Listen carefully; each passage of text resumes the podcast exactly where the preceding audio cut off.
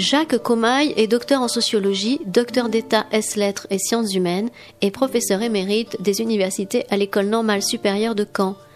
Mardi 9 mai 2017, Jacques Comaille était à la librairie Ombre Blanche pour y présenter À quoi sert le droit, paru aux éditions Gallimard, lors d'un débat animé par Laure Ortiz.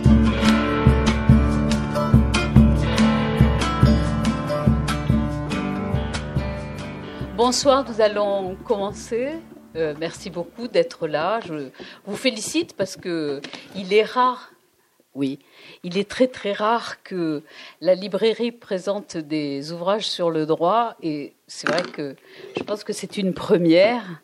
C'était un peu un défi que j'avais lancé à, à Christian Torel d'aborder la question juridique qui intéresse assez peu en général le grand public et quand il m'a dit mais pourquoi pas et qui est-ce que nous pourrions inviter, eh ben là, le nom qui m'est immédiatement venu à l'esprit est celui de Jacques Comaille et je le remercie euh, vraiment encore chaleureusement d'avoir euh, accepté cette invitation pour nous présenter son ouvrage qui n'est pas sorti euh, tout récemment, il est sorti en octobre 2015 à quoi nous sert le droit?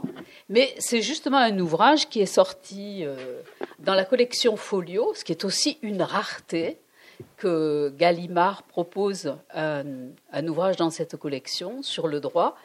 Et c'est un ouvrage qui chemine, qui a énormément de, de succès dans des milieux qui n'étaient pas très ouverts jusqu'à présent à la sociologie du droit et j'ai pensé que justement, il était important peut-être que nous débattions de ce qu'est le droit.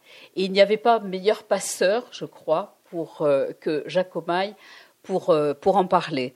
Alors Jacques Comaille, en effet, est un passeur, c'est un sociologue du droit c'est pas un juriste, mais c'est un sociologue du droit. Et euh, en général, sociologues et juristes ne font pas forcément bon ménage.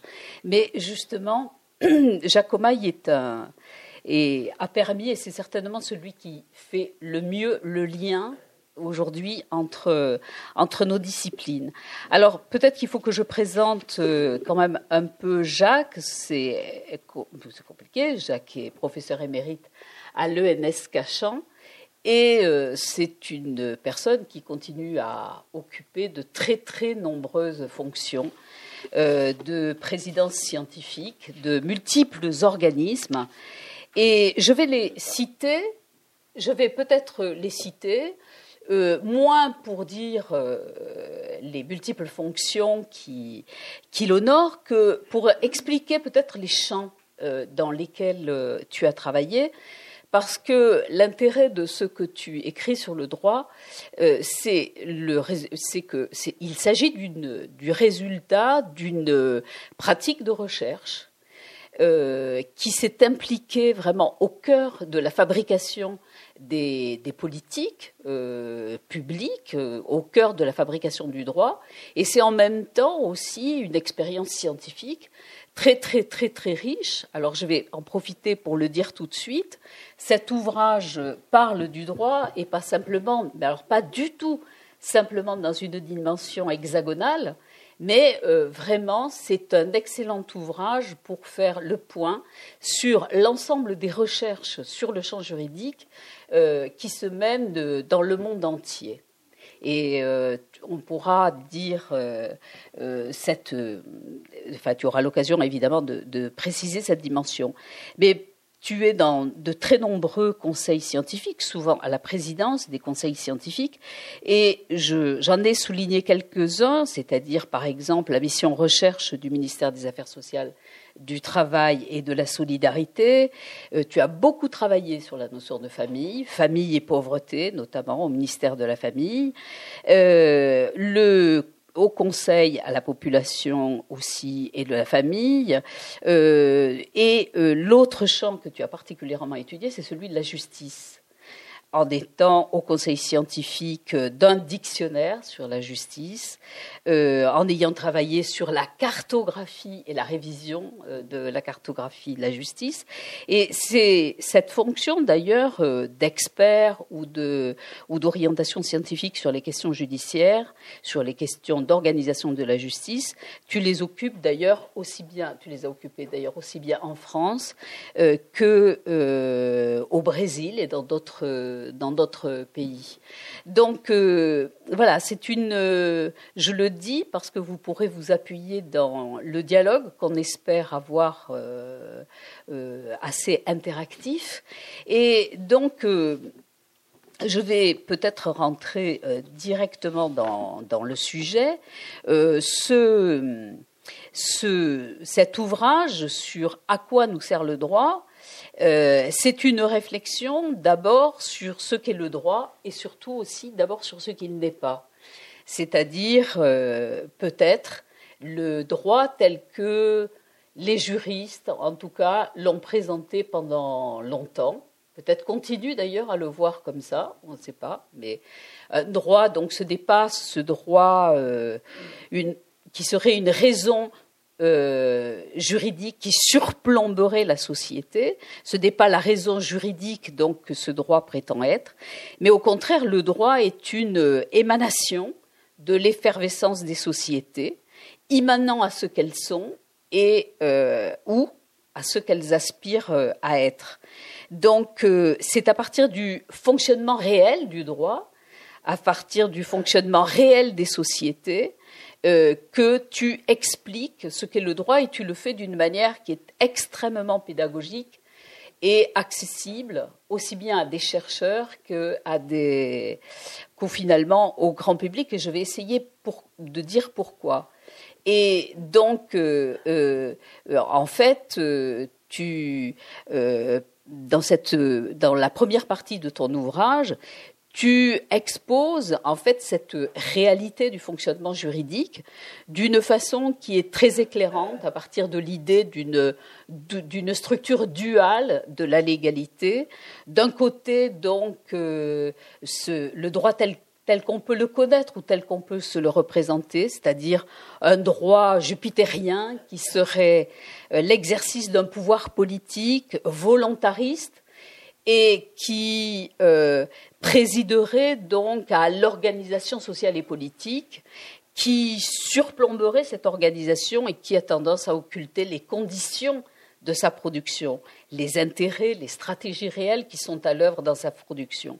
Et à côté de ce droit, eh bien, en existe un autre, un droit qui se forge, lui, dans les pratiques, dans la pratique, dans les pratiques sociales, et dont les acteurs sont bien sûr les professionnels du droit, euh, qui sont peut-être euh, des experts, mais qui sont surtout aussi des acteurs sociaux comme les autres, mais euh, pas simplement justement les acteurs, pas simplement justement des acteurs professionnels, mais aussi finalement tout un chacun et comment euh, nous sommes donc euh, nous-mêmes, à travers les usages euh, du droit, à travers les mobilisations, ce que vous appelez les répertoires de l'action collective, eh bien, nous sommes dans, non pas dans un rapport d'extériorité et de soumission au droit, mais dans un rapport de, de production. Et donc, tu dis que ce, cette pratique, qui est le droit, qui est à la fois une pratique et un système symbolique, un système culturel, eh bien, il structure en effet euh, la société, l'ordre politique, mais en même temps, il en est le produit. Et surtout, tu dis que l'étude de ce, de ce droit est devenue aujourd'hui essentielle parce qu'il est, le droit est un excellent révélateur justement des mutations profondes qui sont à l'œuvre aujourd'hui dans nos sociétés. Et à partir de cette analyse, eh bien, tu as tracé euh, les enjeux, les enjeux du point de vue du régime de la connaissance, des enjeux scientifiques, épistémologiques, dont on vient de parler, nous, pendant six heures dans nos séminaires, mais euh, tu donnes une portée qui va bien au-delà de celle de la connaissance et de l'épistémologie, puisque tu dis c'est aussi un enjeu politique, et ça je pense que ça peut évidemment intéresser tous les citoyens qui sont ici, dont certains sont des professionnels du droit, mais d'autres pas. Et parce que euh, euh, comprendre le droit, se saisir du droit, mettre les citoyens en en position de connaître le droit et de se l'approprier, c'est une des conditions, en fait, de l'avènement peut-être d'une nouvelle forme d'un nouvel ordre politique, de l'avènement d'une nouvelle forme de démocratie, et en tout cas une réponse à la crise des démocraties actuelles. Alors peut-être on va commencer tout de suite la discussion et puis je pourrais revenir dans des discussions, mais surtout, vous ne vous gênez pas non plus pour interférer. Et je crois que le meilleur moyen de, camper cette question quand même qui est difficile hein, euh, euh, de, qu'est-ce qu'est le droit, eh bien, c'est de te demander d'abord de nous éclairer ce titre qui n'a aucun caractère d'évidence quand même de à quoi nous sert le droit. Merci pour euh, cette présentation. Merci euh, aussi beaucoup pour euh, votre présence. Effectivement, dès qu'il y a le mot droit sur un, le titre d'un ouvrage, c'est souvent très euh, dissuasif. Donc je suis euh, très sensible à votre courage euh, de, de, participer à, à, cette séance de, de, présentation et à ces échanges donc sur sur cette réflexion que, que je propose dans l'ouvrage. Donc pour répondre pour répondre à, la, à, à ta question, Laure, et expliciter le titre, à quoi nous sert le droit? Il a plusieurs significations. Il a été élaboré d'ailleurs étroitement euh, en concertation avec euh, mon interlocuteur chez Gallimard, qui a été, euh, je dois le dire, un, partenaire pour moi extrêmement stimulant. On voit bien combien la complémentarité peut être très utile entre un auteur, un chercheur et, et un éditeur qui essaye de vous mener plus loin de vous conduire à approfondir et à faire en sorte que vous ne parlez pas simplement à vos pairs, mais vous parlez aussi aux, citoyens. Donc, à quoi nous sert le droit? C'est euh, d'abord, effectivement, euh, comme tu l'as toi-même rappelé, c'est de dire le droit, à l'inverse de ce qu'ont pensé pendant très longtemps les sciences sociales, euh, en France notamment, le droit est un extraordinaire analyseur des transformations des sociétés, notamment des transformations des sociétés contemporaines. Il permet de comprendre euh, travailler le droit, c'est euh, comprendre ce que sont les bouleversements euh, de, de la façon dont les sociétés s'organisent, s'ordonnent, dans, dans, notamment dans la, dans la période où, ce, où le désordre qu'on observe dans les sociétés contemporaines. C'est le premier point. Donc, le droit comme un, un instrument, un outil privilégié de connaissance sur l'évolution des sociétés. Et là, c'est retrouvé la filiation des grands fondateurs des sciences sociales, notamment à la fin du XIXe siècle ou au début du XXe siècle, dans la période de bouleversement provoquée par la révolution industrielle, tous ces grands auteurs vont effectivement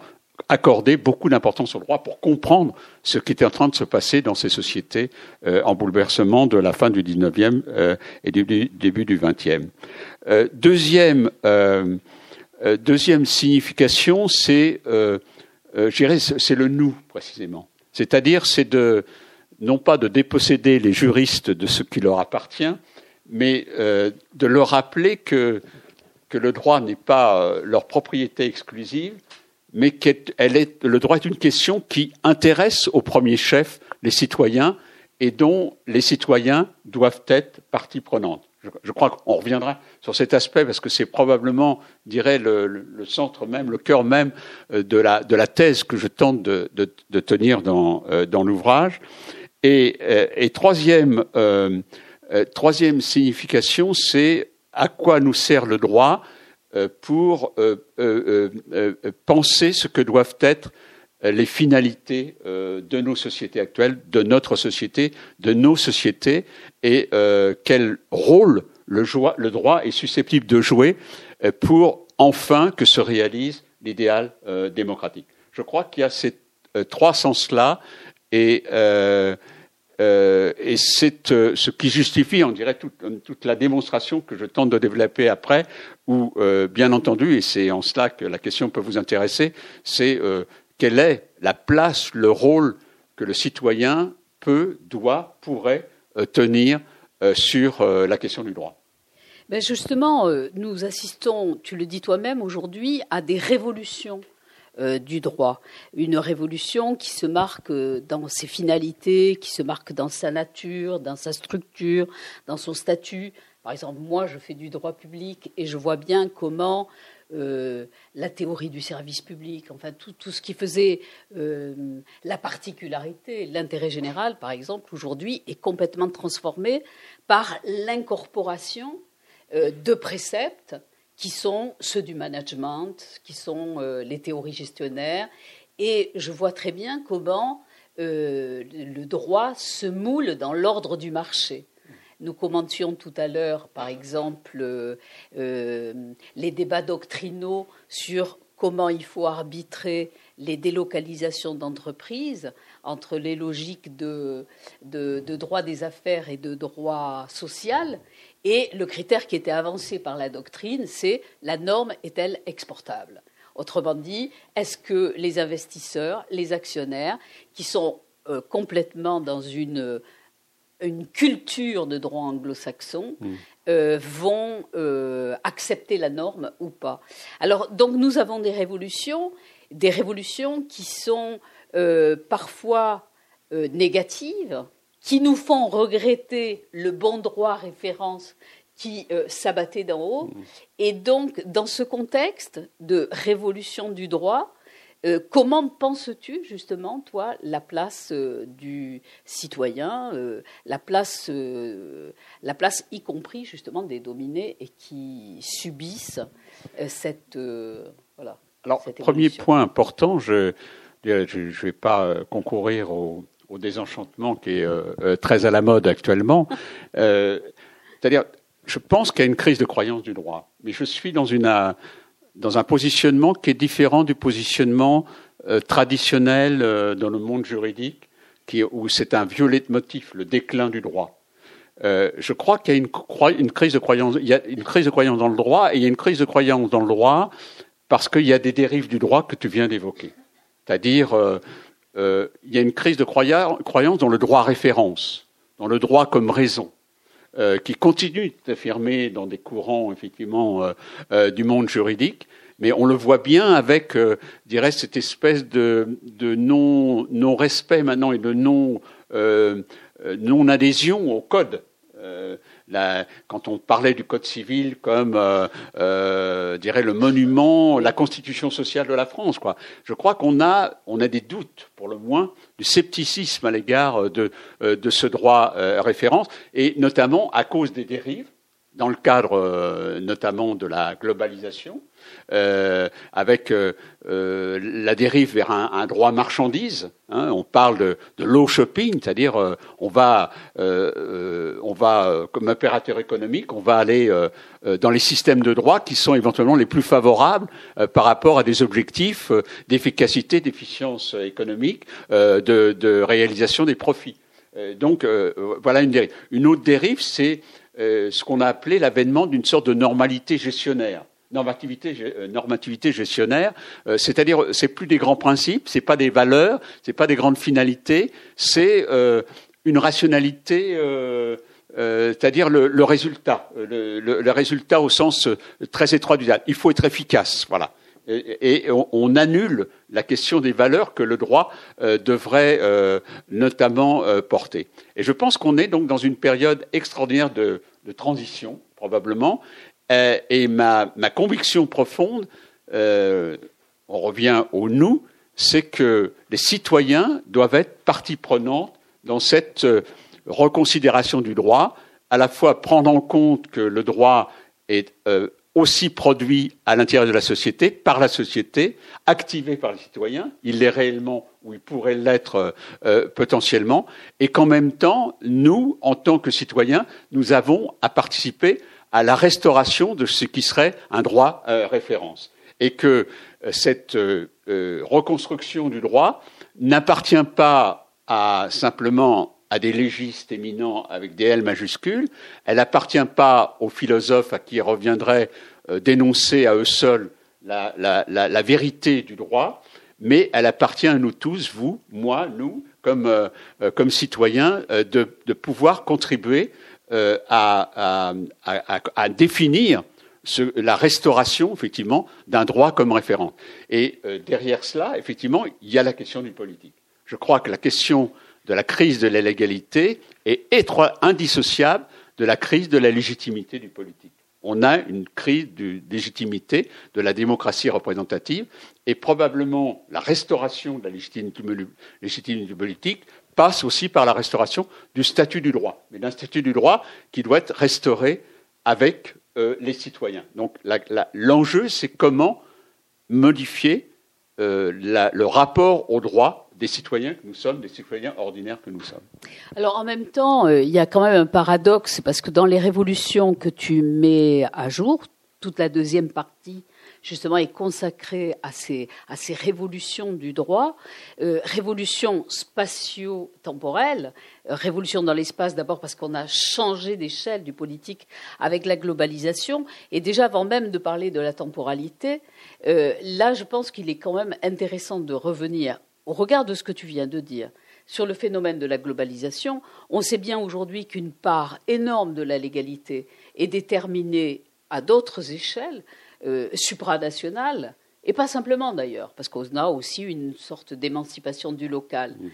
Et euh, donc, est-ce que ce n'est pas paradoxal que de rappeler les citoyens à se saisir d'un droit au moment même, justement, où le cadre dans lequel se joue la démocratie, euh, qui n'est pas européen, on le sait, pas encore, et qui est plutôt le cadre de l'État-nation, est justement un espace, l'État-nation, de plus en plus relayé, de plus en plus dépassé, dans bien, bien des jeux de la régulation. Donc comment est-ce que tu penses justement euh, cet avènement d'une société légiférante, j'ai envie de dire, dans un espace qui est de plus en plus globalisé?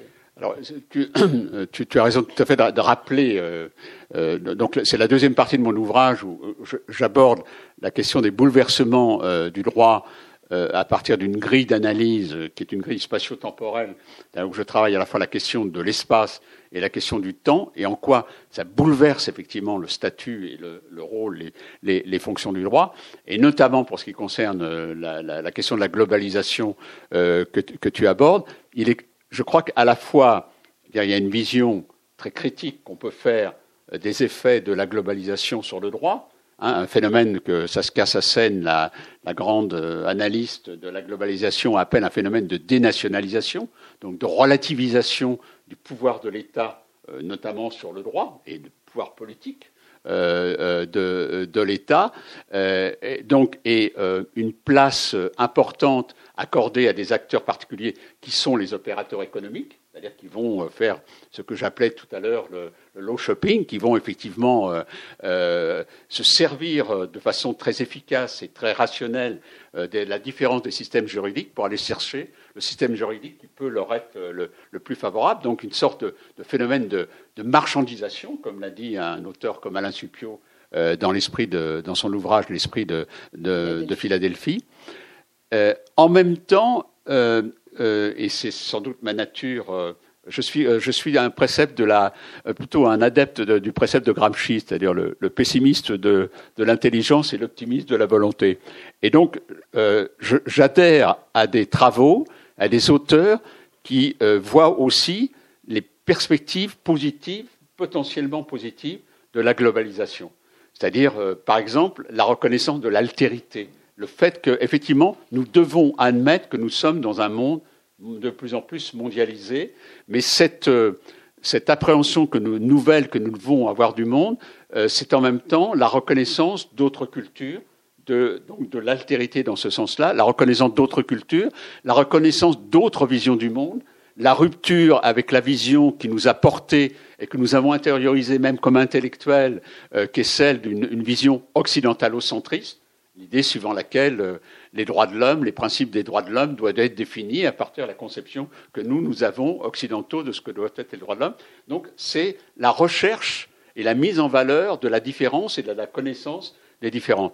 Et, euh, et cela, euh, si vous voulez, c'est de concevoir, si vous voulez, un, droit qui soit qui prenne en compte cette, ce bouleversement des territoires, cette, relativisation du territoire de l'État, mais qui euh, vise à le, saisir positivement, avec là aussi des analyses qui vont, par exemple, considérer qu'il y a une, une, société civile mondialisée qui se met en place et que cette société civile mondialisée, c'est-à-dire là où les, les citoyens sont les acteurs, peuvent être des acteurs, c'est aussi c'est la faire jouer, cette société civile, avec le droit, avec le droit comme un instrument qui est une ressource pour concevoir autrement euh, l'ordre politique, pour concevoir autrement les rapports sociaux, les rapports entre, entre les hommes euh, et, les femmes, et euh, repenser, je dirais, la réalisation de l'idéal démocratique à une autre échelle, qui est une échelle effectivement supra, supranationale.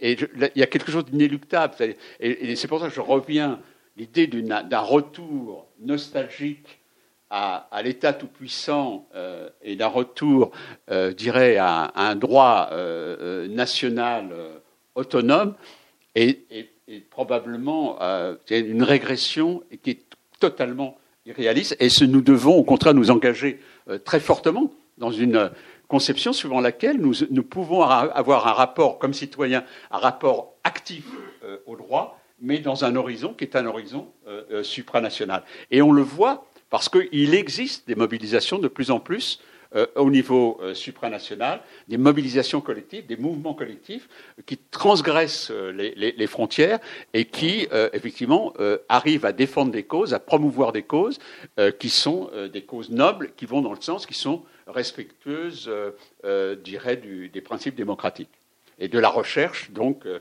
par exemple, de la lutte contre les discriminations ou de la lutte contre les inégalités. Dans les mutations euh, auxquelles on assiste aujourd'hui, les mutations de la légalité, par exemple, c'est en effet le fait que, de moins en moins, même en droit public, le droit fonctionne comme un ordre de contrainte, de commandement, d'unilatéralité. Ce type de dispositif a été remplacé en fait par une légalité souple, flexible, la négociation, la transaction, euh, bon, une sorte de, même la soft law. et finalement, dans cette espèce de plasticité qui met le contrat en avant et les logiques contractuelles, est-ce que tu, crois vraiment qu'il est possible de se dispenser justement d'un droit référence, c'est-à-dire d'un droit qui institue? Est-ce qu'on peut faire l'économie de l'institution? Non, euh, euh, c'est un débat entre nous. Euh, non, je, crois que, et, dans l'ouvrage c'est très présent, c'est-à-dire je, je lis les deux, ce que j'appelle les deux faces du modèle de, de l'égalité duale c'est-à-dire euh, d'un côté un, droit comme raison, effectivement, avec un R majuscule, et de l'autre côté un droit connecté à la société, immergé à la société, en, je dirais, en, relation pas fusionnelle, mais en empathie avec les, citoyens ordinaires euh, que nous sommes. Simplement, ma conception, c'est euh, qu'il est complètement irréaliste, comme le pensent, comme certains analystes euh, juriste de dire on va revenir en arrière, c'est-à-dire on va, on va restaurer un droit référence euh, euh, parce que nous sommes, nous, juristes ou philosophes, ou parce que nous appartenons à l'élite politique, et nous sommes en mesure de redéfinir, de redéfinir nous-mêmes ce que doivent être les grands principes directeurs, c'est-à-dire un droit référence. Moi, ma conviction, c'est que l'implication des citoyens est assumée euh, dans l'activation du droit, dans la vie quotidienne, dans la vie euh, municipale, euh, dans, dans, la vie au, niveau national, dans la définition de la défense de grandes causes au niveau supranational, c'est-à-dire ce que j'appelle cette deuxième phase du modèle de l'égalité duale, d'un droit connecté à la société et connecté aux citoyens, c'est précisément à partir de cette transformation du rapport au droit des citoyens qui ne feront plus simplement, c'est plus l'affaire des juristes, plus l'affaire d'une élite de, spécialistes, d'experts, c'est aussi notre affaire.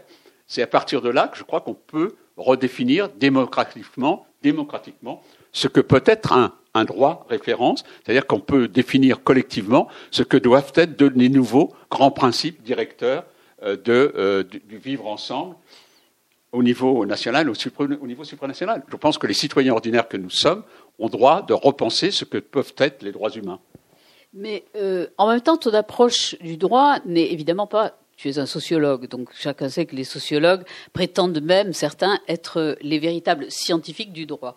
Donc ce n'est pas simplement un point de vue euh, prospectif ou politique, c'est aussi euh, euh, la description du droit tel qu'il est et tel qu'il fonctionne. Et je pense que peut-être il serait intéressant de donner des exemples concrets de quel est ce droit connecté au social, euh, quel est ce droit donc agi, ce droit arbre et ressources euh, de société elle-même, et peut-être rentrer en effet dans euh, des exemples concrets d'un droit actuel et qui te servent précisément d'indicateur pour dire ce que pourrait être donc une logique, un système de l'égalité adéquat avec la démocratie euh, participative, délibérative que tu, que tu aspires euh, je, je, prendrai euh, deux exemples et tu me diras, vous me direz si ils, sont, ils, sont, satisfaisants ou non, ou vous laissent en état de frustration. Le premier que j'avais évoqué tout à l'heure, parce que j'ai beaucoup travaillé sur le droit de la famille. on, est dans un, on, a, on est dans un domaine dans lequel vous aviez le monument, le, le code civil, un, droit de la famille euh, qui, euh, dirait, euh, venu d'en haut et qui définissait ce que la façon dont vous devez concevoir, construire, organiser, faire fonctionner votre sphère privée. Hein, et donc, il nous était imposé à la fois par le Code civil et à la fois aussi par un, code de la famille très, aussi très, je dirais, très, très autoritaire, voilà, très imposant. Euh, euh, ce, que doivent être nos conduites. Et ce qu'on a observé dans la période contemporaine, c'est un renversement. C'est-à-dire, euh, au nom des principes précisément démocratiques de l'égalité et de la, remise en cause des discriminations, ce sont les femmes, incontestablement, qui, dans le cadre, par l'intermédiaire de mobilisation collective, ont complètement transformé euh, dirais, le mode de, régulation, euh, de, structuration de la sphère privée. La sphère privée, euh, nous considérons, nous, citoyens, citoyennes, que c'est une sphère privée qui, comme la sphère publique, doit respecter les principes d'égalité et de non-discrimination.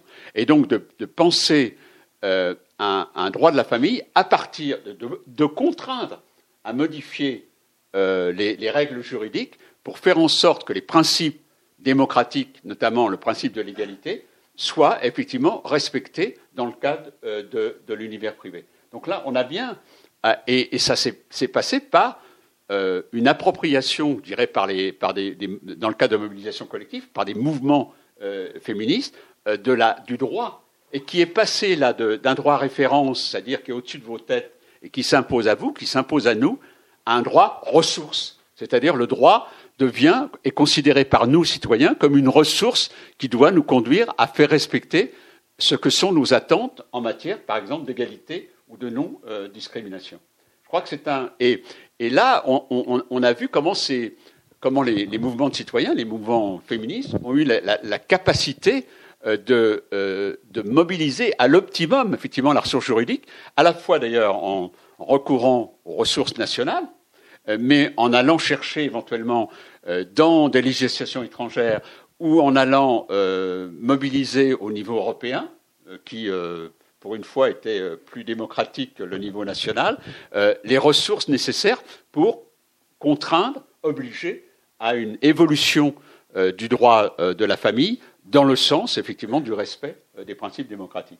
Donc c'est un premier exemple, c'est un peu long, mais je crois que c'est, de mon point de vue, il est très très illustratif. On voit bien comment quelque chose qui était imposé par l'État, par le haut, euh, par le monument du Code civil, par le Code de la famille, et en quelque sorte, il y a un vrai, véritable renversement, c'est des mouvements de citoyens qui vont se mobiliser et dire mais on veut modifier euh, ces règles juridiques qui s'imposent à nous, et on veut le modifier non pas au nom de notre intérêt personnel, égoïste, mais parce que euh, souhaite que dans la sphère privée, s'appliquent aussi les principes démocratiques euh, qui, normalement devraient s'imposer euh, dans l'espace public. Le deuxième exemple, c'est des exemples qu'on peut prendre euh, dans le domaine, cette fois-ci supranational, ce que je disais, la version positive de la globalisation, c'est-à-dire des formes de mobilisation bah, des formes de mobilisation syndicale, notamment, c'est-à-dire les syndicats qui vont comprendre que le problème, notamment avec les multinationales, ne peuvent plus simplement se résoudre dans le cadre national, mais à l'échelle de ce que sont les multinationales, c'est-à-dire au niveau supranational, ils vont provoquer des formes de mobilisation collective euh, internationale, effectivement, pour lutter contre les excès ou les méfaits euh, de, multinationales. Et il y a un cas euh, d'un mouvement qui a fonctionné de cette façon-là, c'est un mouvement sur les sweatshops, c'est-à-dire ces, entreprises délocalisées en Asie, chouette, c'est la, transpiration, c'est-à-dire l'exploitation éhontée de, de, populations très très démunies. Et, et, là, il y a eu des mobilisations qui ont effectivement conduit à, à remettre en cause effectivement ces formes d'exploitation euh, euh, de, travailleurs euh, démunis face effectivement à la puissance des multinationales. Alors je ne suis, pas, je suis pas dans l'utopie, je crois.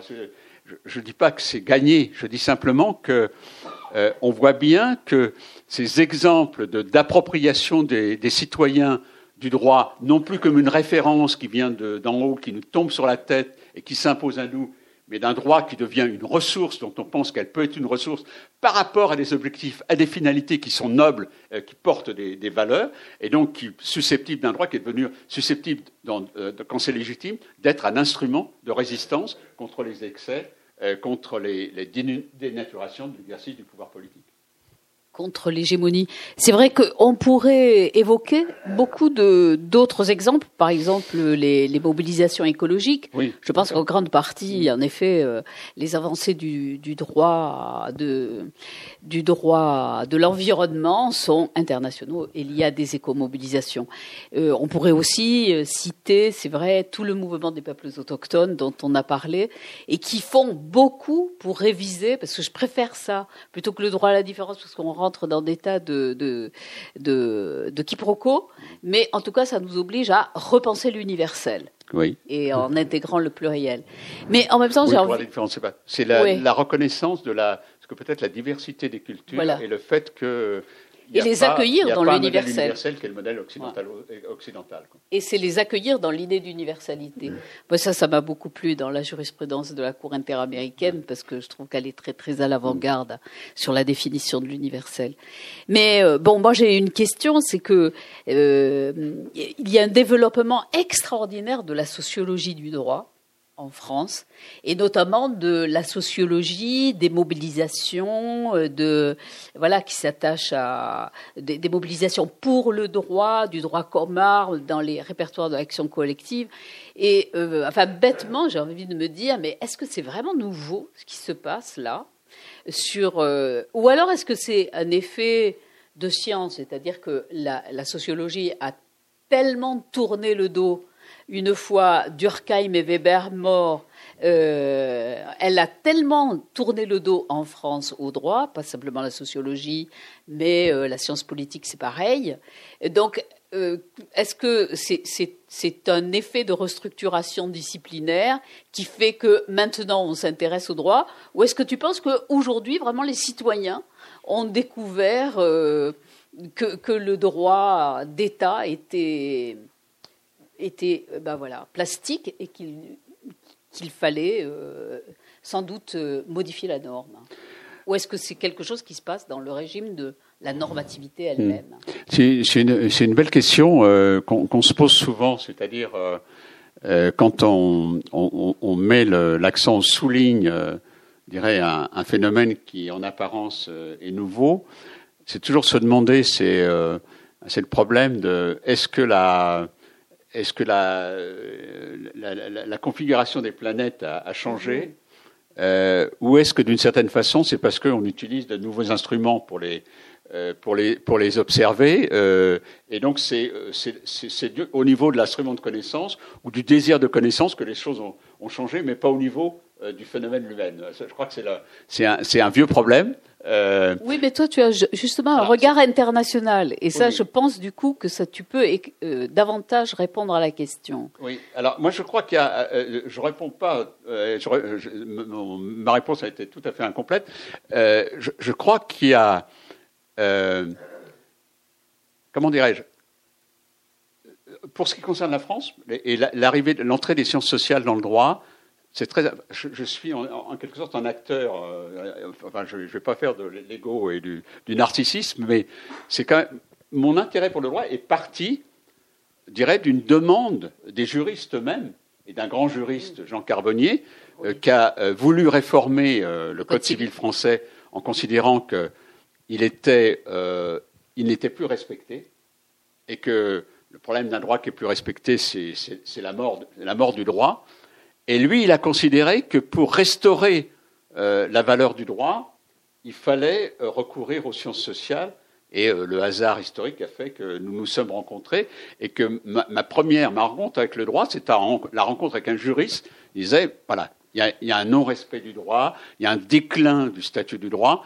Et ma conviction, c'est que pour le restaurer, il faut mieux maîtriser ce qui se passe dans la société pour qu'il y ait une meilleure adéquation entre, euh, entre le droit et, et le fonctionnement euh, euh, des sociétés. Et, et, puis, je crois que la, ce qui s'est passé ensuite, c'est que la réponse ne, me paraissait pas suffisante. C'est-à-dire, je me suis très vite interrogé, c'est pourquoi il y a ce sentiment chez les juristes de, crise du droit. Et, donc, c'est là que j'en suis venu à des interrogations, et, suivi par, par des jeunes collègues qui ont constaté mieux et plus vite que moi que les sciences sociales la, sociologie, pour des raisons notamment euh, de, soumission à un marxiste terriblement orthodoxe et étroit, euh, la science politique, pour des raisons, euh, elle réglait ses querelles avec les facultés de droit. y avait le droit était une question complètement désinvestie, et cette jeune génération a compris que c'était une question importante, et cette question du déclin du droit n'était pas simplement le problème de la crise et du déclin du droit, c'était le problème de la la crise de la structuration euh, de, nos sociétés, et donc que le problème que posait le droit était aussi fondamentalement un, problème profondément politique. Euh, oui, tout à fait. Mais, enfin, moi, j'y crois pas du tout à la crise du droit, mais. non, mais je mets les guillemets, mais euh, dire, moi, je l'entends pas comme l'entend comme l'entend la parole, comme l'évoque la, la, parole euh, euh, juridique, je l'entends comme euh, une phase historique dans laquelle nous sommes et où il y a une nécessité absolue de redéfinir ce que peut être le statut et le rôle du droit. Donc, disons, il y a de l'incertitude. Et cette incertitude n'est pas mince. le problème, c'est quelles sont les références au fondement de notre vivre ensemble, et, et notamment comment ça s'inscrit dans du droit aussi. Et donc, je crois beaucoup au droit référent comme je l'ai dit tout à l'heure, je crois à un droit à référence dans lequel euh, nous, citoyens, nous sommes, nous devons, nous avons la légitimité de participer à la définition de ce droit référence. Justement, tu dis, euh, tu, tu, dans l'avènement, enfin si on reprend le, la projection sur ce que pourrait être la structure de la légalité, tu imagines donc une reconfiguration de, cette référence et euh, une autre connexion, une autre articulation finalement euh, entre le droit d'État, on peut le dire comme ça, ou le droit protégé, sanctionné par l'État, et ce droit produit par les acteurs sociaux eux-mêmes. Et dans les deux cas, dans les deux faces, tu donnes un rôle essentiel en fait à la justice, à l'appareil de justice. Et d'une certaine façon, en lisant ton bouquin, j'ai trouvé un paradoxe tout de même euh, à la confiance que tu mets dans la régulation judiciaire, alors que tu es certainement le mieux placé, je crois, pour euh, euh, avoir une analyse beaucoup plus critique de l'institution judiciaire les pages 200, 210, 216, 220 de ton bouquin m'ont beaucoup impressionné. J'ai adoré. C'est une analyse de justement comment la, justice. Ça part de, je te le resitue, c'est quand tu parles justement de, de l'État-providence et de la transformation de la gestion des pauvres, euh, de cette société singulariste qui renvoie chacun à la responsabilité individuelle de sa propre détresse. Et tu analyses les transformations des dispositifs de secours sociaux et euh, tu observes comment le juge est réquisitionné dans ce dispositif. Et en fait, tu démontres comment, de plus en plus, la, fonction de justice qui est euh, d'adjudication de droit est dévoyée au profit finalement d'une agence gouvernementale euh, qui devient un service de prestation. Et il y a une, une, instrumentalisation que tu décris là dans la gestion des politiques sociales que j'ai trouvée euh, très forte très impressionnante, d'abord parce que c'est un secteur que je ne connais pas trop, mais qui faisait complètement écho à ce que je peux observer, moi, par exemple, en droit public, sur l'instrumentalisation euh, de la justice mmh. Mmh. dans euh, la gestion euh, bah, de certains dispositifs, comme la question des migrants, la gestion des migrants, ou même le rôle qui est donné aujourd'hui au JLD, au juge euh, de la liberté de la détention dans euh, la, question, en effet, de la gestion des migrants, ou même le rôle du juge administratif euh, dans les dispositifs de l'état d'urgence, etc. C'est-à-dire, on a une telle inféodation, en fait, au gouvernement et à l'exécutif euh, de l'appareil judiciaire, je ne sais pas si tous seront d'accord ici, euh, que j'ai vraiment, du, j'ai vraiment beaucoup de mal à penser euh, pouvoir revaloriser ce qui n'est chez nous pas du tout un pouvoir judiciaire, d'abord qui n'a absolument pas la temporalité dont bénéficient les juges dans, les, dans le monde anglo-saxon, où en effet il peut accompagner l'immédiateté, enfin il a une rapidité. Chez nous, on a quand même un appareil judiciaire qui est resté coincé mmh. dans une temporalité du temps long, qui n'est qu'une autorité, dit-on, et pas un pouvoir, et qui est en plus de plus en plus euh, soumis fonctionnellement en tout cas au rôle d'une agence d'État, donc d'une agence gouvernementale. Et du coup, j'ai beaucoup de mal à, euh, à, croire complètement dans le rôle que tu attribues au juge, finalement, qui, est totalement déterminant dans euh, ta vision, justement, d'une euh, légalité souhaitable. Alors, je, je crois que c'est une question très, très, très complexe parce que ce qu'on observe euh, à propos de la justice sont des, sont des mouvements contradictoires. Il y a effectivement cette analyse très critique que je fais sur euh, la façon dont, les juges sont amenés à ce que j'appelle effectivement dans, à gérer le social, donc à être inscrits dans, comme des opérateurs soumis, instrumentalisés pour gérer le social à, la place des institutions sociales en amont qui ont disparu parce qu'il y a un affaiblissement de, l'État social.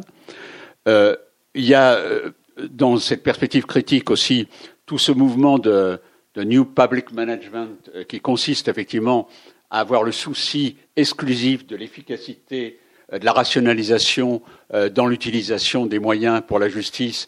Et on a le plus bel exemple qu'on a, c'est la dernière réforme de la carte judiciaire que j'ai qualifiée d'un modèle comptable. Le problème, on ne s'est pas préoccupé du tout de ce que devaient être les, finalités de la justice, de, ce que devait être le rapport, de la, possibilité du rapport des citoyens à la justice. On s'est préoccupé de réduire le nombre de juridictions et on a pris un modèle au-dessus de tant d'affaires, on maintient, en dessous d'un affaire, on supprime.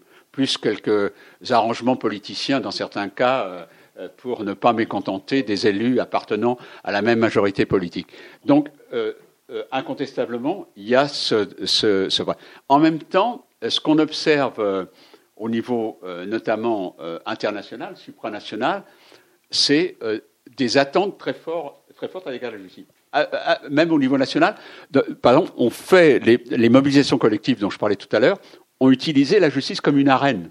C'est-à-dire comment c'est la, par exemple les, les, stratégies des faucheurs de GM qui vont en quelque sorte aller au tribunal, euh, pas tellement pour obtenir un jugement favorable par rapport à un des militants qui risque d'être condamné pénalement, mais pour rendre, pour faire de leur cause une cause publique, un problème public, qui devient un problème à traiter dans l'espace public, dans l'espace politique. Et donc, il y, a, eu cet investissement, il y a cet investissement dans le cadre des mobilisations collectives euh, de la justice comme une arène, euh, comme une arène politique. au niveau international, c'est ce qu'on appelle le mouvement de judiciarisation du politique. L'idée il y a, une, dégradation du politique et du pouvoir du politique, donc une dégradation de l'exécutif, une dégradation du pouvoir législatif et un déplacement vers le pouvoir judiciaire. Et donc une attente aussi citoyenne, éventuellement extrêmement forte, à l'égard du pouvoir judiciaire, euh, euh, notamment par l'intermédiaire des cours suprêmes, et, donc des, euh, des affaires qui vont être portées, qui vont être soumises, à partir, là aussi, de mobilisation collective, auprès des cours suprêmes. Et là, on le voit notamment par rapport à la question du droit des, peuples autochtones, par rapport à, à des minorités euh, les minorités homosexuelles, par exemple, euh, au Canada, on a des, exemples tout à fait illustratifs de ce point de vue-là. Donc, il y a, euh, on est dans cette situation très contradictoire. À la fois le sentiment d'une justice qui se dégrade terriblement, qui, qui, manque des moyens, qui est déconsidérée, qui manque des moyens, des juges qui sont, je dirais, c'est pas la justice de classe au sens, ils défendent de façon explicite et lucide les plus favorisés, mais ils sont inscrits presque aussi inconsciemment dans un processus qui tend à les assigner à, remplir un rôle instrumental, c'est-à-dire, euh, euh, c'est l'exemple, un des exemples qu'on prend, euh, des gens qui sont de plus en plus qui ont des troubles mentaux, qui ont des troubles mentaux, parce que souvent on voit la corrélation entre des zones où il y a des troubles mentaux et des zones de précarité sociale, donc il y a une cause sociale, et les juges sont invités, assignés à ne traiter que la cause individuelle, pas prendre en compte la cause sociale, et donc de prononcer l'internement. Euh, et donc, euh, il y, a ça, incontestablement. Euh, il y a le, rôle, l'instrumentalisation des juges dans ce qu'on appelle l'avènement de la société d'austérité, c'est-à-dire effectivement le, poids, la pression des entreprises par rapport aux salariés, et donc la, pression qui est faite sur les juges pour prendre parti plutôt pour l'intérêt de l'entreprise, des, multinationales, on a de multiples exemples, mais il ne faut pas négliger cette autre attente et une attente qui est très forte de faire euh, de la justice, de refaire de la justice un espace de délibération. Un espace de délibération dans, euh, dans lequel les citoyens auraient leur place, et notamment via effectivement des mobilisations collectives, via des, des, mouvements collectifs. Donc rien n'est joué, mais euh, on peut considérer que le verre est aux trois quarts vide ou aux trois quarts plein, mais en tous les cas, je crois qu'il y a cette tension très très forte dans les représentations qu'on a à la justice et dans les attentes qu'on a à la fois une fonction. On a une, une critique, nous émettons tous en tant que citoyens des, critiques très fortes la justice, la bureaucratie, le langage incompréhensible, l'ésotérisme, les lenteurs, euh, etc. Et en même temps, euh, il y a euh, des attentes qui s'expriment concrètement à l'égard de la justice. Et il y a un phénomène incontestable au niveau international qui est fortement travaillé par une littérature immense de judiciarisation du politique, c'est-à-dire d'investissement sur la justice, par la justice, sur des questions que ne traite plus, est incapable de traiter le pouvoir politique, l'exécutif et le législatif. Alors, je veux bien laisser le micro à ceux qui le demandent. Hein. Je ne sais pas, vous levez le doigt, sinon je continue.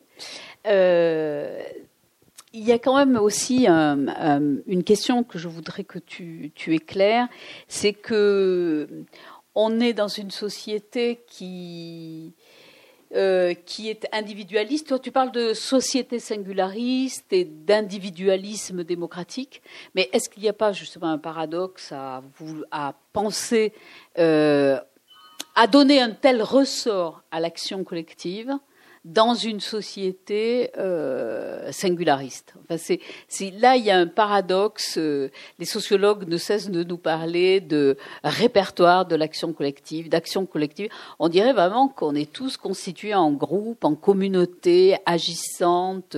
Alors, Peut-être, mais en même temps, ça, c'est assez paradoxal avec euh, justement l'idée d'un éclatement, d'un hyper, euh, d'une hyper individualisation, euh, d'un éclatement même de la notion de bien commun. Enfin, voilà. Moi, je pense qu'il n'y a pas de, il a pas de contradiction. C'est-à-dire qu'on peut à la fois prendre en compte la volonté de l'individu d'être euh, d'être instauré comme sujet, comme mhm. sujet de droit, comme sujet agissant, et en même temps de considérer que cette aspiration de l'individu est compatible avec son adhésion à des, à des, causes, à des causes collectives. Et je trouve que là, de ce point de vue-là, le, le, mouvement féministe, et ce que j'évoquais des, des, mobilisations euh, des mouvements féministes par rapport aux droits de la, sphère privée, pour ne pas dire la famille, euh, euh, est très, très, significatif de ce point de vue-là. On voit bien comment les femmes ne sont pas simplement préoccupées de leur liberté individuelle, elles ont posé le problème de la liberté individuelle à travers le respect, le principe démocratique, notamment du principe de l'égalité. Et donc d'une aspiration individuelle elles ont fait très logiquement une, cause, une cause, collective. Et, et, euh, et, on a beaucoup d'exemples dans les travaux euh, qui sont euh, évoqués, au, publiés au niveau international. Notamment, je pense à, ce très beau travail d'un auteur américain qui s'appelle Michael McCann, qui a écrit un livre qui s'appelle Rights at Work, le, droit au travail, et qui a travaillé sur un, un mouvement donc euh, de femmes aux États-Unis s'appelle les pay equity, c'est-à-dire comment euh, faire, obtenir, que, les femmes, à, travail égal, euh, salaire égal, voilà, droits égaux aux, hommes. Et cette, recherche magnifique montre comment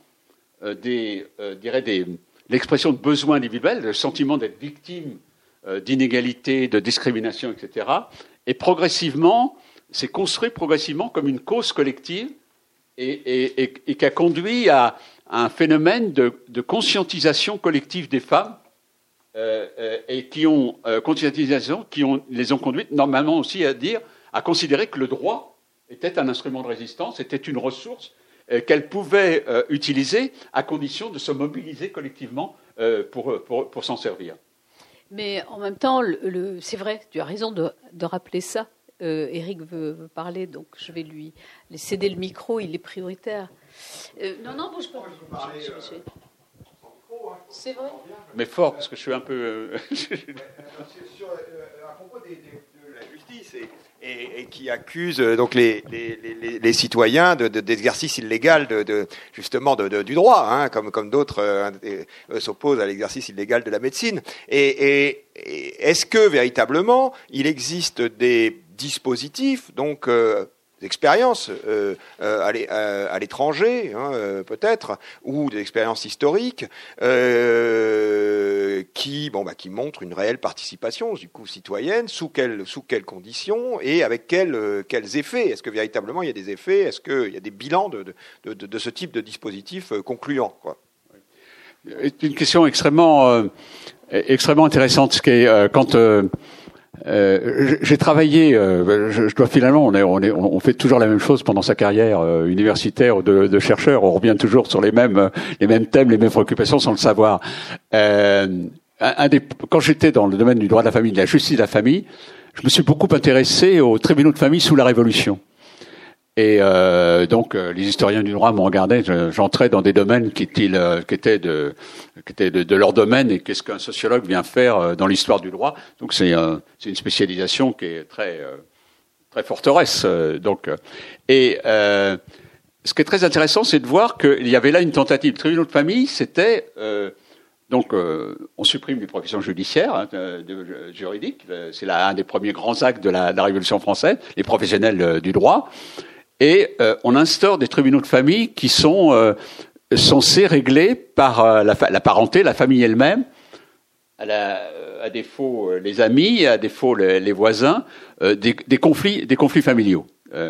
et ce qu'on voit très très vite, mais en 4-5 ans, c'est le retour des professionnels du droit. Et euh, ce qui m'a extrêmement intéressé, c'est de voir dans plusieurs expériences que j'ai suivies ensuite euh, dans l'histoire, c'est le, caractère extrêmement récurrent de ce phénomène. C'est-à-dire que dès que les citoyens, donc c'est une mise en garde par rapport à ma, mes, conception très optimiste de l'avenir, euh, dès qu'on voit les citoyens s'approprier la ressource juridique et dirais les, les, les, formes de mise en œuvre de la, de, de la, du droit, euh, on voit réapparaître euh, les professionnels du droit. Il y a un exemple très récent euh, que j'ai euh, observé indirectement avec, en dirigeant une thèse sur les, les, maisons de justice et du droit. donc des expériences de la maison de justice et du droit qui sont à côté des juridictions, qui sont animées par des mouvements associatifs, soutenus par des élus locaux, et dans lesquels on voit très progressivement réapparaître et euh, euh, des professionnels de justice se réapproprier, euh, notamment les, juridictions, se réapproprier les, maisons de justice et de droit, qui au départ étaient des initiatives proprement, proprement citoyennes. Donc je pense que c'est un, voilà, c'est incontestablement un vrai problème, et, c'est pour ça que c'est un enjeu. Moi, je crois beaucoup à la, je crois pas à l'éviction. Je suis pas dans la, le, renouvelle, le retour à la Révolution française. Je crois pas à l'éviction des professionnels du droit et professionnels de justice je, pense que euh, euh, cet investissement nécessaire, cette modification du rapport aux droits des citoyens, passe aussi par euh, des collaborations à redéfinir entre, les, citoyens et, les professionnels, du droit.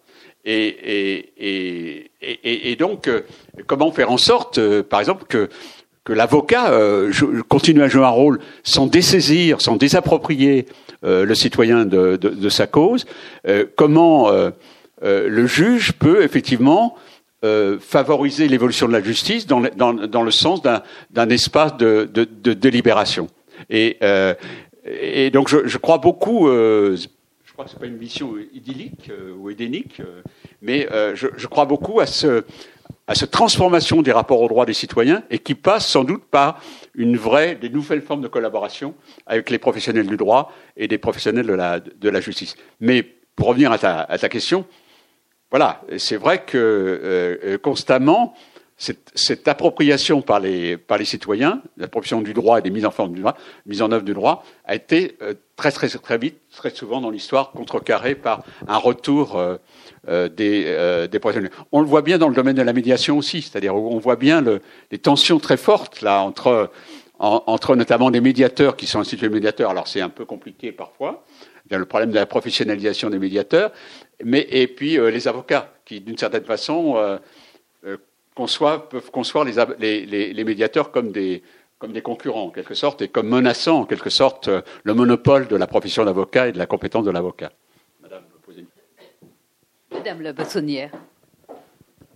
Merci, je suis avocat, donc euh, mon propos sera certainement connoté ou repris, euh, certainement dans le mauvais sens, parce que je viens d'entendre que nous avions un monopole, nous ne l'avons pas.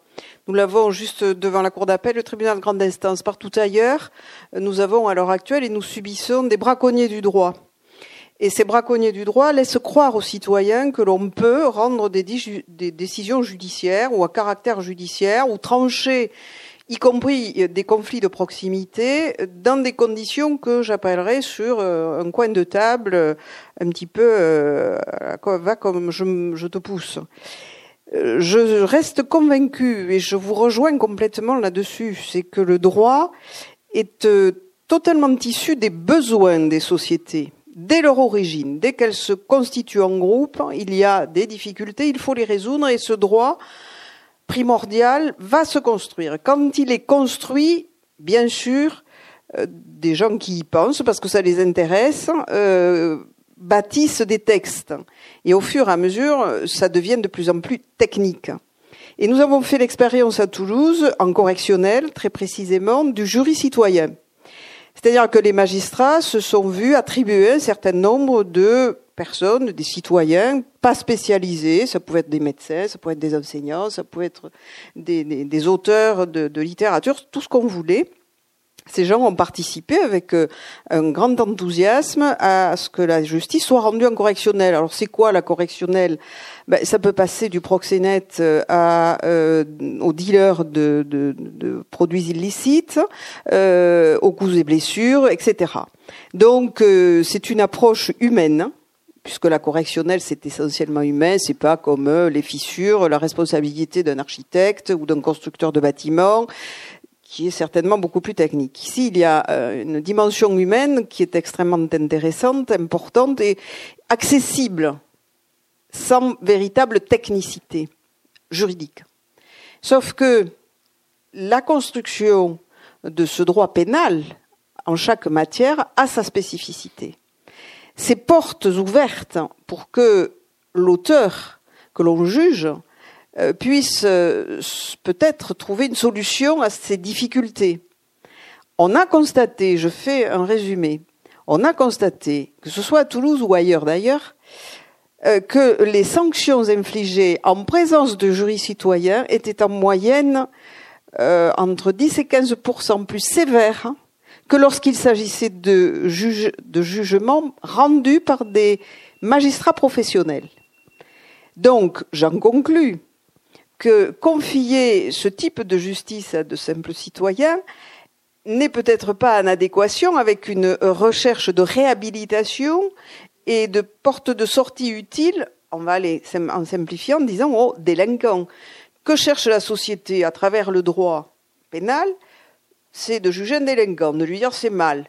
Mais il faut le sortir de ce mal, il faut l'aider à en sortir. Si c'est pour lui infliger des peines plus lourdes parce qu'on aura une vision, euh, j'allais dire, primaire hein, des situations et des dossiers, c'est peut-être que le but recherché ne va pas être atteint et qu'il faut repenser simplement l'accès du citoyen au rendu de la justice. Je ne parle pas de tout ce qui est trop technique. Et je ne parle pas non plus, j'en termine, je suis toujours très longue bien sûr, euh, vous disiez que euh, la justice était déconsidérée se pose un problème auquel les citoyens doivent, à mon avis, s'intéresser à l'heure actuelle, c'est la déjudiciarisation et les modes alternatifs de règlement des différends qui se développent. C'est-à-dire que aujourd'hui, ben, on est en train de mettre en place euh, un mauvais accord est mieux qu'un bon procès. C'est très exactement aujourd'hui la structuration de ce qui, moi, ne m'a pas été appris, je ne passe pas à vous non plus, c'est-à-dire que l'accès au juge, qui est un principe fondamental et international quand même, on peut dire la chose telle qu'elle c'est, ne parlons pas de l'Europe, qui le revendique et qui, euh, bien entendu, le recommande. Aujourd'hui, pour des raisons budgétaires, et de pure, ça, rejoint le problème de la carte judiciaire, pour de pures euh, raisons budgétaires, nous restreignons de plus en plus, en toute matière, l'accès au juge, en développant les modes alternatifs. Alors, vous parliez de médiation, c'est vrai que nous y allons dans la médiation, parce que nous sommes bien entendu obligés de suivre le mouvement, mais il n'y en demeure pas moins que moi, à titre personnel, je le déplore. Je considère que l'accès au juge reste pour nos sociétés, même si les citoyens participent de plus en plus, un élément extrêmement important et euh, de paix sociale aussi. Oui, non, mais je... Euh, euh, dans, dans, mon, dans mon esprit, je, je, comme je l'ai dit, je ne vise pas un retour aux premières décisions de la Révolution française. Je, je pense simplement que la, la question qui reste posée, c'est comment faire en sorte que le citoyen, le principe général, ne, soit pas désapproprié complètement euh, euh, de la, à la fois de la formulation du droit et de la, mise en œuvre des formes de, mise en œuvre du droit, et, et, donc une redéfinition de ce que peuvent être les relations entre le citoyen, les professionnels euh, du droit et, euh, et l'institution de, de, justice. Et les, alors, bien sûr, quand, euh, quand on résout le problème, mais on, on résout le problème là avec les formes alternatives pour des raisons purement économiques, enfin de rationalisation budgétaire.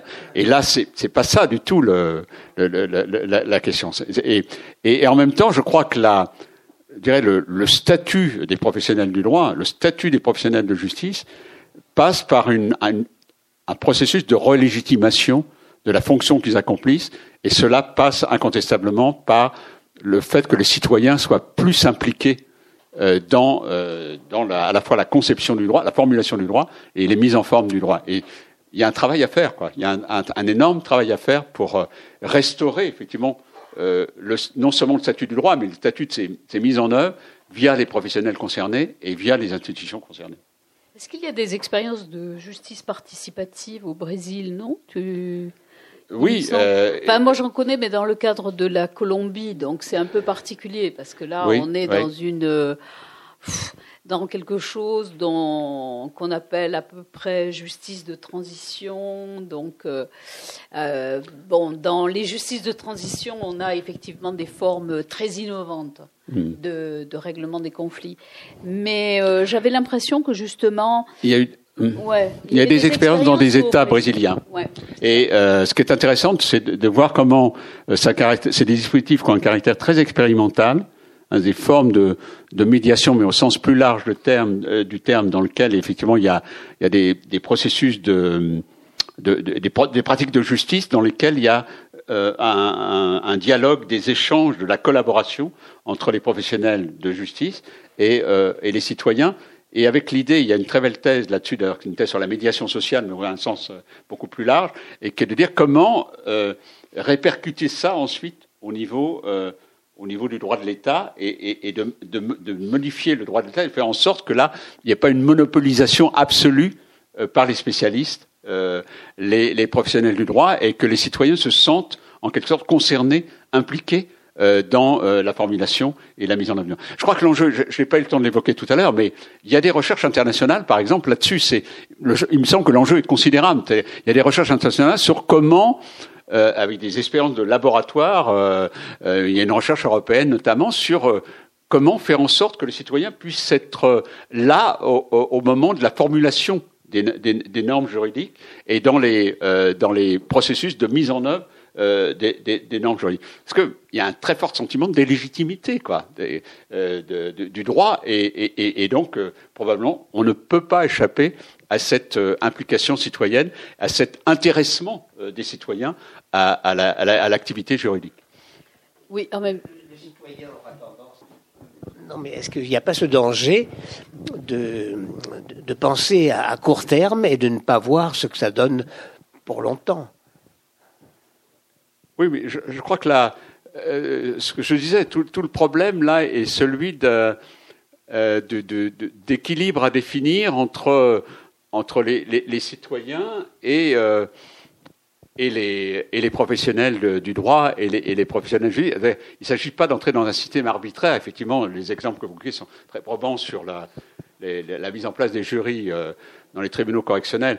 Et d'ailleurs, on voit bien comment euh, on est dans le marketing politique. Quoi. C'est, euh, c'est, une décision qui a été prise sans profondeur, enfin, conjoncturelle alors que le, problème est très complexe et le problème est celui des, équilibres à maintenir entre le risque d'arbitraire, euh, effectivement, des citoyens qui ne respecteraient pas, effectivement, les, des, principes juridiques fondamentaux euh, et qui n'auraient pas euh, tout à fait la compétence, effectivement, pour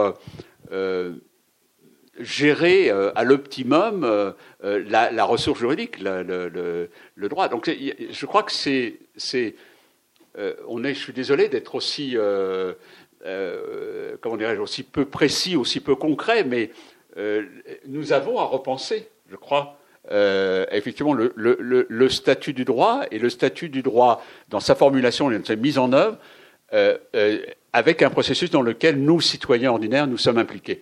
Alors, je, voilà, j'ai pas, j'ai pas les dispositifs concrets, mais je crois que la, la question est absolument vitale. C'est-à-dire que je, je pense qu'il y a une, déconsidération du, du, droit euh, euh, un mouvement euh, très fort, de, qui est très analysé en Amérique latine d'ailleurs, de désobéissance au droit. On ne croit plus au droit. Et, donc, comment. alors, qu'est-ce qu'on met en place? Des systèmes autoritaires On renforce les systèmes autoritaires? Je crois que ça passe effectivement par probablement la, définition d'un nouveau rapport des, des, citoyens au droit et qui se sentent impliqués dans euh, ce qu'est euh, le droit, la norme juridique, ce qu'elle porte euh, dans ses intentions, dans ses finalités et dans la façon dont elle peut être mise en œuvre dans le, dans le cadre de, de procédures. La déconsidération du droit et de la justice en Amérique latine, quand même, elle s'appuie sur une ineffectivité du droit, c'est-à-dire, bon, Souvent, les lois sont même pas appliquées et un dysfonctionnement, mais absolument catastrophique, euh, des appareils judiciaires aussi, hein, d'appareils de justice. Donc là, peut-être que la situation du droit et de la désobéissance ou de la décrédibilisation du droit, elle se joue peut-être pas du tout de la même manière en Amérique latine et, et en Europe, où il me semble quand même que il y a un respect du droit et une sacralisation du droit, une revendication de droit qui est portée précisément par la sacralisation une raison, une raison aussi, mais je parle sous ton contrôle, tu connais mieux l'Amérique latine que moi, c'est la, ce qu'ont été les attentes démesurées à l'égard du droit et de la justice après les dictatures. Et qui, euh, euh, les, les, résultats n'ont pas été euh, à la hauteur des attentes en, en la matière. Tout à fait, c'est vrai. Tout à fait. Oui. J'ai une interrogation. toute considération que en Pologne, pour ne pas nommer ce pays, s'appelle droit et justice. Quel est le regard que vous portez sur ce nom? Bon, ça c'est ma réponse serait une réponse de euh, serait une réponse de citoyen euh, et moins une réponse de chercheur. La, la, ma réaction serait de dire euh, c'est une sorte euh, c'est en tous les cas, c'est la conception contraire à celle qui est la mienne, ma conviction profonde de ce que doit être le statut du droit euh, et de la justice. C'est d'une certaine façon, c'est une volonté régressive euh, de retourner à une, à, une, conception du droit et de la justice comme instrument d'un pouvoir autoritaire. Ah, voilà. Et, et, et, je pense que cette, cette conception porte terriblement d'illusions. Elle ne va pas dans le sens, si vous voulez, de ce que j'appelle euh, de nous faire une forme de réalisation euh, de l'idéal démocratique. Oui, une, euh, une, question à titre de curiosité qui concerne la France, c'est par rapport à ce principe qui s'appelle le, le, verrou de, de, Bercy.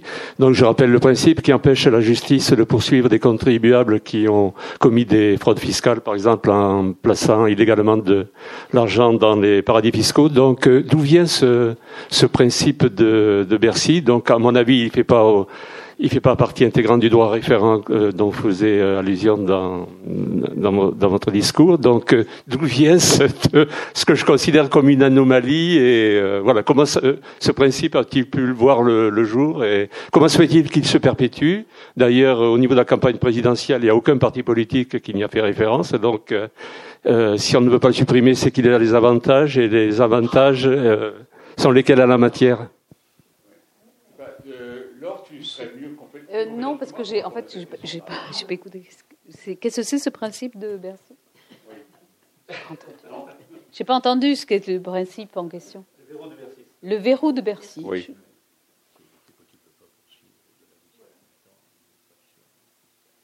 Ah bah, c'est la prescription, ça renvoie à la prescription en droit fiscal. Mais moi, j'y connais rien en prescription en droit fiscal. Donc...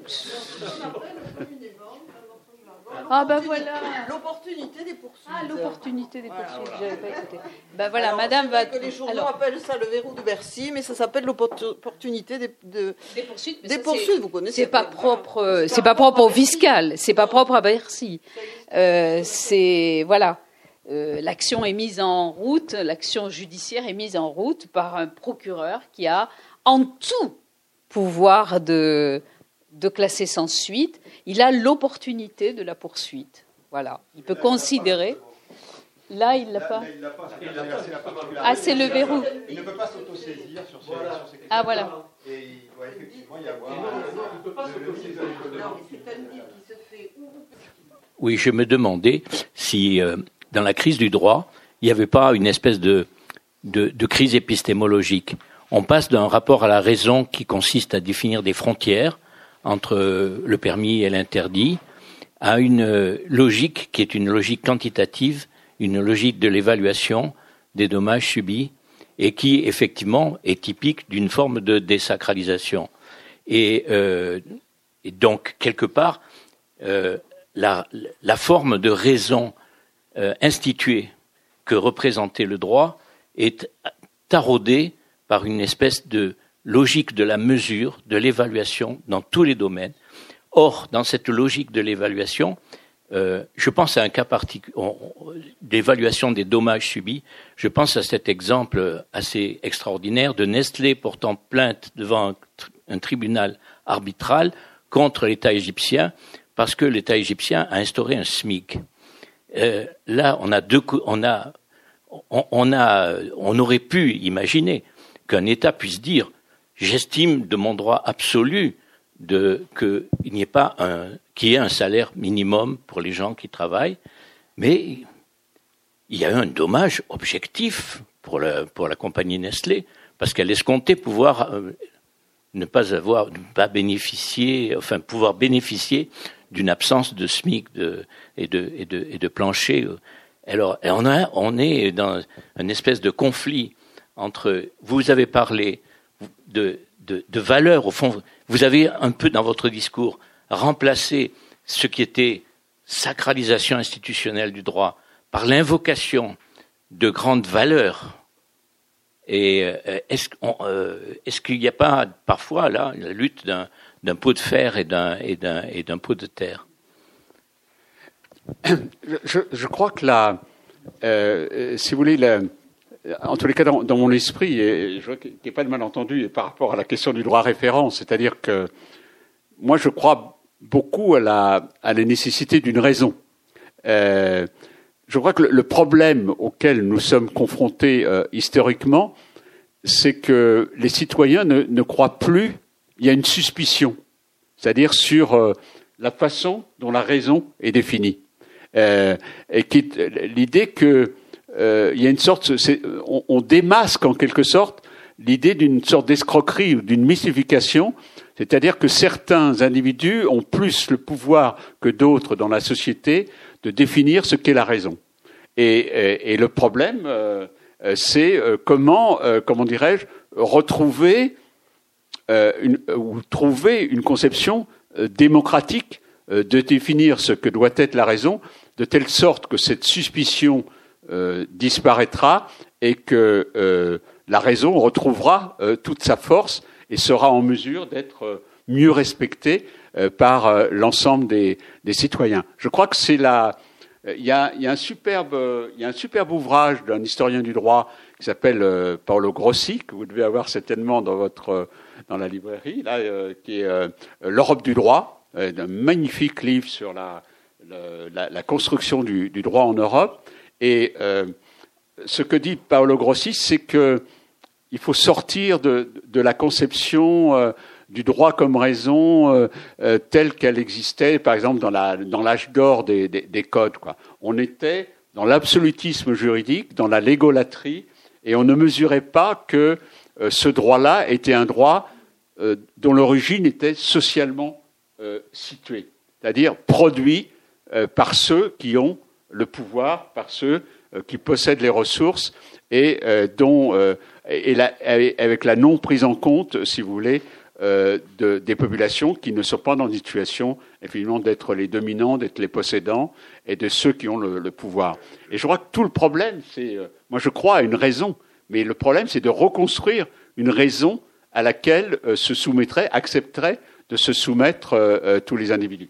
Et d'une certaine façon, je pense, et là, sans entrer dans, le courant du désenchantement qui est très à la mode actuellement, c'est qu'on a le vrai problème, c'est celui que ce que j'appelais une crise de croyance dans, dans la raison, et en tous les cas, la restauration de la raison telle qu'elle était auparavant, je crois qu'elle euh, n'est absolument pas la solution, et que le problème est de repenser comment construire une raison à laquelle adhérerait la majorité ou l'ensemble des, des citoyens. Ça veut dire restaurer la démocratie. Euh, voilà. Parce que là, en l'occurrence, c'est ce que nous promet le TTIP, cette forme de régulation et d'arbitrage. Et c'est intéressant de voir euh, euh, comment, je parlais de Jean Carbonnier, le, le, le, le juriste, c'est comment, d'une certaine façon, il était, il était conscient de ce problème-là et il, a, il qualifiait les enquêtes d'opinion qu'il me demandait de, de diriger, euh, de, de, référendum, c'est-à-dire comment euh, faire en sorte que les citoyens expriment euh, leurs aspirations, leurs attentes, ce qu'ils, ce qu'ils vivent pour pouvoir construire la norme juridique. Il avait déjà, lui, très fortement le, le sentiment que le, le, droit n'était plus légitime auprès des citoyens. Et, et il se posait avec acuité la question comment mettre en place des méthodes qui vont permettre de restaurer effectivement la, légitimité de, la norme juridique en, prenant en compte ce que les citoyens font, ce qu'ils pratiquent et ce à quoi euh, ils aspirent.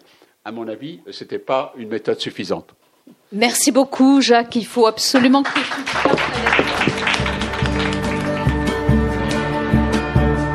Vous venez d'entendre un débat avec Jacques Comaille, auteur de À quoi sert le droit, édition Gallimard, enregistré le 6 mai 2017 à la librairie Ombre Blanche.